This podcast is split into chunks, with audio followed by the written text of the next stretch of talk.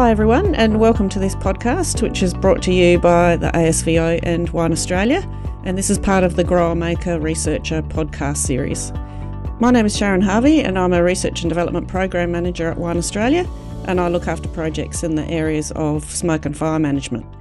So, most people would remember the, the 2019 20 bushfires, which devastated large areas of the country and obviously had a significant impact on wine regions and on, um, on wine businesses. I guess the thing was, those events did provide an opportunity for, for significant research on the effects of smoke on grapes and wine. And we, we learned a lot following the, um, the research, and we cemented our position really as the global leader in research and development in this space. So, this is the first of two podcasts that will explore the question of now that we're two years on from those events, what have we learnt and how can grape growers and winemakers use that information heading into the new season and into potential events in the future? So, today I'm joined by Colin Hinze of Pinion Advisory and Richard Hamilton of Hamilton Viticulture, who have been doing a series of vineyard trials on the recovery of vines from fire and the best ways to return a vineyard to full productivity. So, welcome, Colin and Richard. And um, can you start by telling me how this project came to be? The Cudlee Creek bushfire in the Adelaide Hills was a very early fire. It was in uh, late December and an exception in the sense of uh, the fires that normally occur in Australia were between January and March. This was an early fire uh, and left people with the thinking that perhaps they could get the vines to recover that season. But what we found is there's very little information and clear information as to what to do. And this project is about that process. The Department of Primary Industries and Regions, South Australia, or PIRSA, and the Wine Grape Council of South Australia released funding for a project to establish and monitor bushfire recovery trials in the Adelaide Hills vineyards over two vintages, the 2021 and 2022 season. Uh, Wine Australia partnered with PIRSA to provide further funding for a third season of trials in 2023 uh, to generate extension materials for the grape and wine sector. And can you tell us a bit about what the setup of these trials are? So, the first trials that we looked at was timing of treatment uh, because growers had actually wanted to go ahead and do something rather than wait and see what the response was and wait until winter to do pruning. We found two sites where people had actually jumped in and actually beheaded the vines in January. And we, what we did was to then go in and find sites adjacent to that uh, where we actually beheaded vines in winter. So we actually had a side by side comparison of beheading uh, immediately post fire and beheading once vines had become dormant. And so, Richard, by beheading, you mean uh, essentially chopping off the the green productive bits of the vine? No, perhaps a little bit further than that. It's actually taking off the top, but also leaving a bit of trunk, because uh, clearly there's trunk damage as well. But perhaps taking the trunk off at about half height to maximise the chance for buds to come away uh, later on. Yeah, right. The other trial that we established was a pruning method trial. Uh, there was a vineyard that had both minor damage and severe damage, and we set up uh, in both of those sections a randomised vine trial looking at spur pruning, conversion to cane, and doing the trunk renewal or the beheading process as well. So we've got adjacent vines looking at the different methods of pruning and how well they recover. Fantastic. So this this really represented a unique opportunity, didn't it? Because we're more often dealing in, in bushfire situations, we're more often dealing with the effects of smoke on grapes, whereas this really presented an opportunity to uh, look at how what happens when vines are damaged by directly damaged by the fire itself. Yeah, certainly in Australia, there wasn't any other examples of widespread vineyard damage by fire. This was a, a unseen before circumstance with so many different commercial vineyards impacted directly by fire in, mm. at the same time. So, what have the results told you and so far, and what do you think are the key messages? So, in terms of timing, the critical thing, of course, is to get irrigation on as soon as possible so that the vines have a chance to recover. And the question is do you actually then wait to see what will happen or jump in and take activity?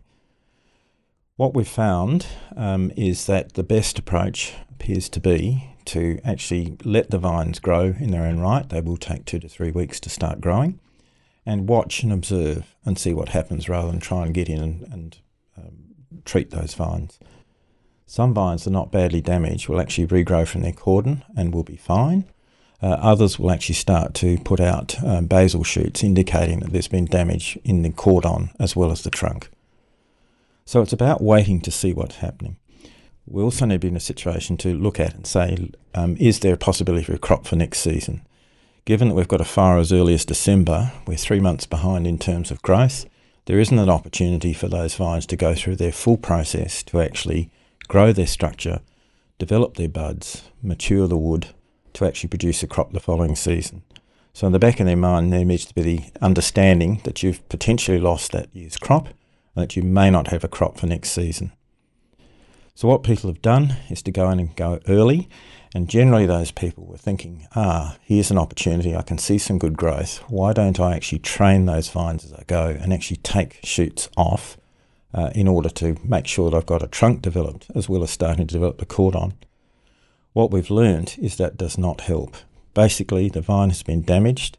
You need to have them start shooting late because they're using reserves they wouldn't normally use. If they hang on to that leaf material, that maximises the chance for them to actually support the root system that's still in the ground and have it come away for the following season. In the process of waiting, of course, you're not doing nothing at all. You're just encouraging growth. You're watching and observing how those vines are behaving. Where you see vines that are shooting from the base, it's highly likely that trunk is damaged and you will need to actually uh, treat that vine, cut it back hard. Having observed what happens during the growing season, um, you then plan, make your plans as to what you're going to do with the vines. Are they badly damaged enough to actually have to replant them? And bear in mind, of course, that we are talking about own rooted vines here, um, and there is the opportunity for those vines to come away. If you've got grafted vines, then you've really got a major problem, and replant really is your option. The other alternative is to do trunk removal for own rooted vines, or possibly to go into a pruning treatment. Thanks, Richard. So, in regards to the, the, the pruning trial, our first approach was looking at the difference in fire damage between minor damage and severe. The, the minor damage, um, to describe that, minor singeing of the leaves, a little bit of singeing of bunches, but they generally held their form and carried through as viable fruit that could have been harvested. Likely, though, that it was highly smoke tainted, so not a commercial crop, not nothing that could be harvested commercially. On the other end, the severe damaged vines were highly defoliated. Um, all bunches were desiccated. There was no commercial crop, so there was likely a lot of damage to the compound buds that were forming for the following season. So by separating those two parts of the block uh, and establishing the, the three different pruning methods in both of those sections, we could look at the response of the vines in that situation. What we found in, in the first year of doing those treatments, um, the spur prune vines in the minor damage area were as suspected. They, they produced crop at a reasonable yield. And uh, in the severely damaged area, there was low or no crop on any of the vines that grew the following season because of the damage to the renewal buds. Cane pruning, again, in the minor damage section, the vines responded quite well and had a positive yield. In the severely damaged section of the block, cane pruning again provided low or no crop because the canes that were selected at that pruning were immature, having been damaged by the fire and they had not formed properly to either grow or to produce yield.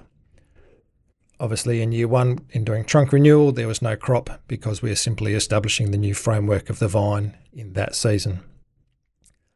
Moving on to year two, our observations were that the spur prune vines were behind in yield compared to both the cane and the trunk renewal treatments. Uh, so the vines levelled themselves out, we didn't see a major difference between the minor and the severely damaged parts of the block. The main influence was the pruning method in year two. So, taking that through into year three, we're expecting the yield trends to be consistent and we're looking forward to, to seeing the results of that. Fantastic. So, what are the plans for the, the third year of the trial, which is going to happen this season? In a nutshell, we plan to uh, carry through the, the pruning treatments and the observations of the timing demonstrations to measure the yield response and look for any differences that might happen between the treatments. We're expecting the trends to be consistent with what we saw in year two, um, but obviously every season is different. And by testing it for a third season, we're looking at the extended length of the vine health from fire damage. Mm, fantastic. So, with all the information that you've got so far, what do you think the take homes are for, for growers managing the effects of fires in the future? Thanks, Sharon. The most important aspect is get water on as soon as possible after the fire. Of course, your infrastructure is likely to have been damaged. Uh, one of the biggest problems for the Adelaide Hills people was actually to find dripper tube to get it on. But if you can get your water on quickly, that maximises the chance for vines to grow strongly. We were fortunate in the Cudlee Creek bushfire that it had been rain uh, shortly before the event, so water is absolutely critical. The next most important stage then is having done all that work putting the water on is to actually wait. Observe what the vines are doing in terms of their response. There should be no training because every bit of leaf that comes on, you want to have it go up to full size to be able to start to photosynthesize and actually start to put carbohydrates back into that root system. What you can be doing, it sounds like you sit there doing nothing, you're actually going to do a strategic review.